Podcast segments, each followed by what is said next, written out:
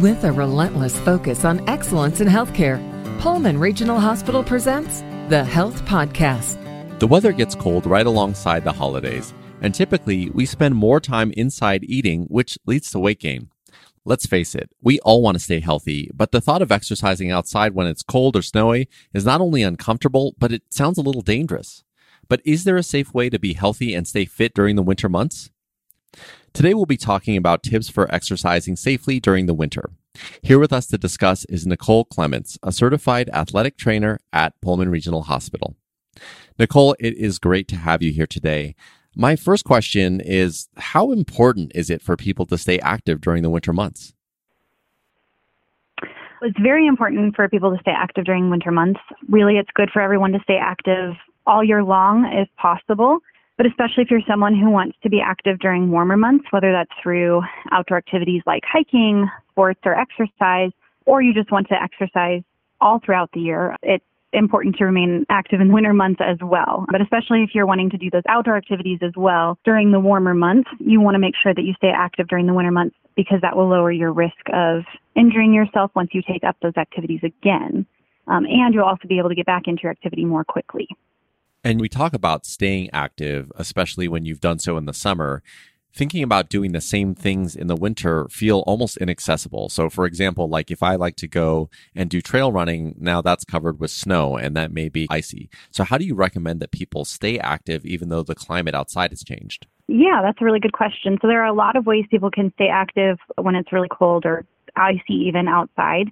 Obviously, first one is exercising indoors if that's possible for you, whether that's at your own home or at an exercise facility. That's one of the easiest ways to stay active during the winter. If you don't have access to an exercise facility, there are plenty of free or inexpensive exercise programs to help guide you at home if you don't really know what to do or where to start. But if exercise or indoor exercise particularly isn't really something you're interested in, I know for me, I enjoy running and I really dislike running on a treadmill. I prefer running outside whenever possible possible.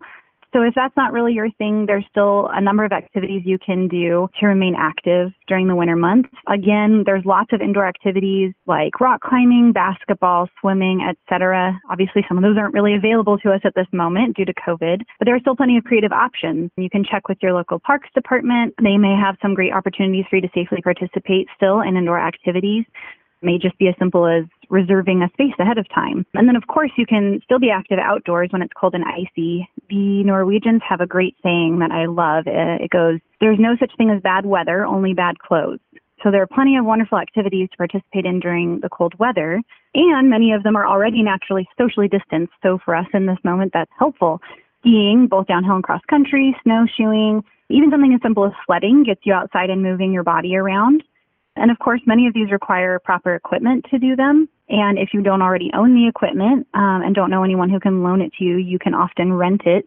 I know here where I live in Pullman, the university here rents skis, snowboards, snowshoes, and plenty of other equipment through their outdoor rec center for a really a reasonable price.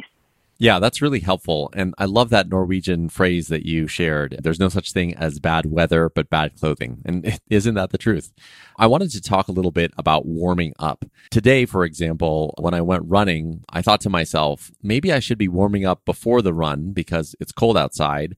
But isn't running itself a form of warming up? So I think there's a lot of confusion around what warming up is. So can you speak to that a little bit?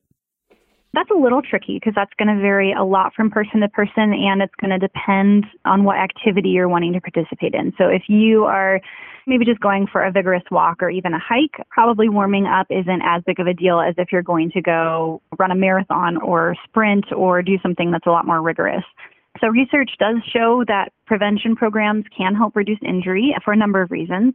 They improve proprioception and strength, biomechanics, and can also help train muscle memory patterns and warming up your muscles prior to exercise can also prevent injuries by increasing the length to failure and elasticity of your muscles. So, meaning how far they can be pushed basically before they get injured.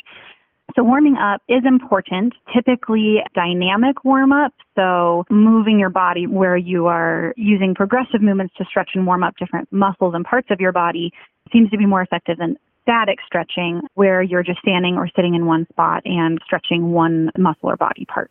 And what about after the workout? I've heard that it's important to cool down or do like a cool down stretch after you exert yourself. Is there truth in that?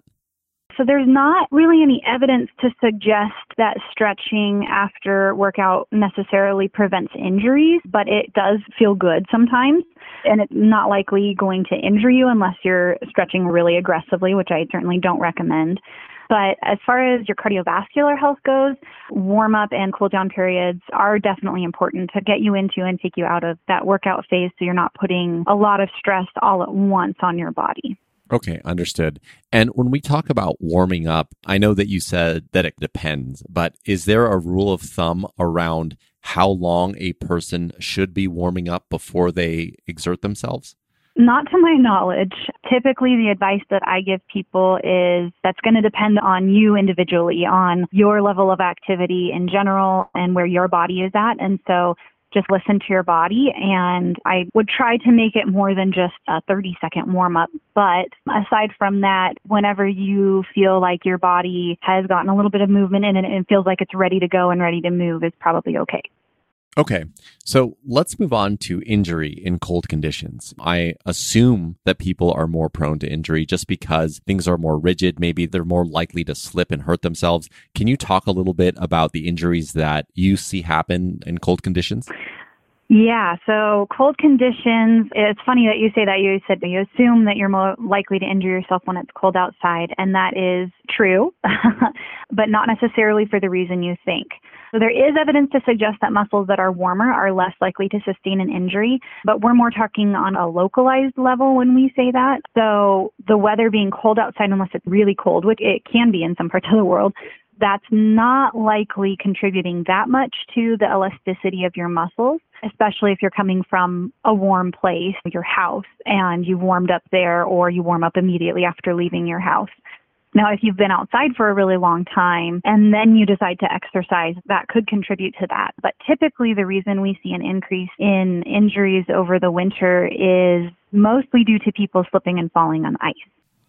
Okay, I see. And that kind of goes back to that Norwegian phrase around the clothing that you go outside with. Yes, yes, absolutely. Yeah.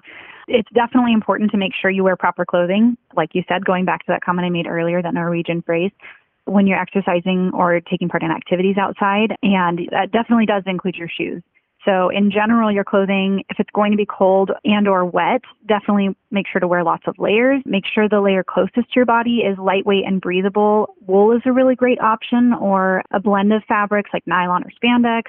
Anything that will help wick the moisture away from your body rather than trapping it against your body and definitely cotton is something to stay away from when it's really cold like this. And then as far as shoe wear goes, you want to make sure you're wearing proper shoes just in general, not just in the winter months. You want to make sure you're wearing shoes that fit you well, that aren't rubbing anywhere, that have good arch support, things like that. But especially if it's icy, you want to make sure you wear shoes or boots with really good traction. Or you can also use add on traction cleats like Yaktrax, for example, to give you better grip on the ice if you're wanting to run or exercise outside. And just as we close here, do you think that there's anything else that people should know about how to exercise safely during the wintertime?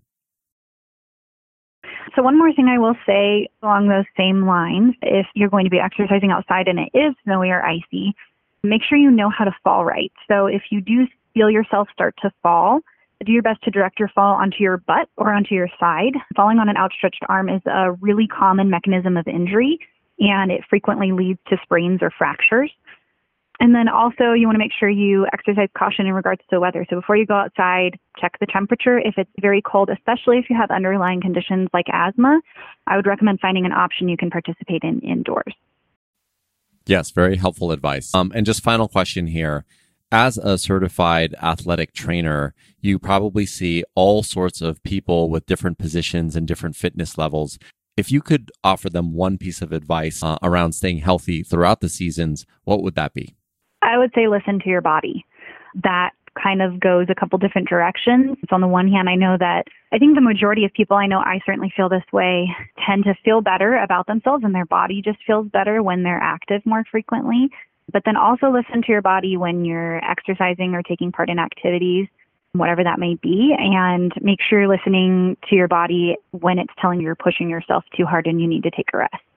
Nicole, I think that is the perfect place to end. Thank you so much for your time today. That's Nicole Clements, a certified athletic trainer at Pullman Regional Hospital. For more information, please visit pullmanregional.org. And if you found this podcast helpful, please share it on your social channels and be sure to check out the entire podcast library for topics of interest to you. This has been the Health Podcast from Pullman Regional. I'm Prakash Chandran. Thanks so much for listening.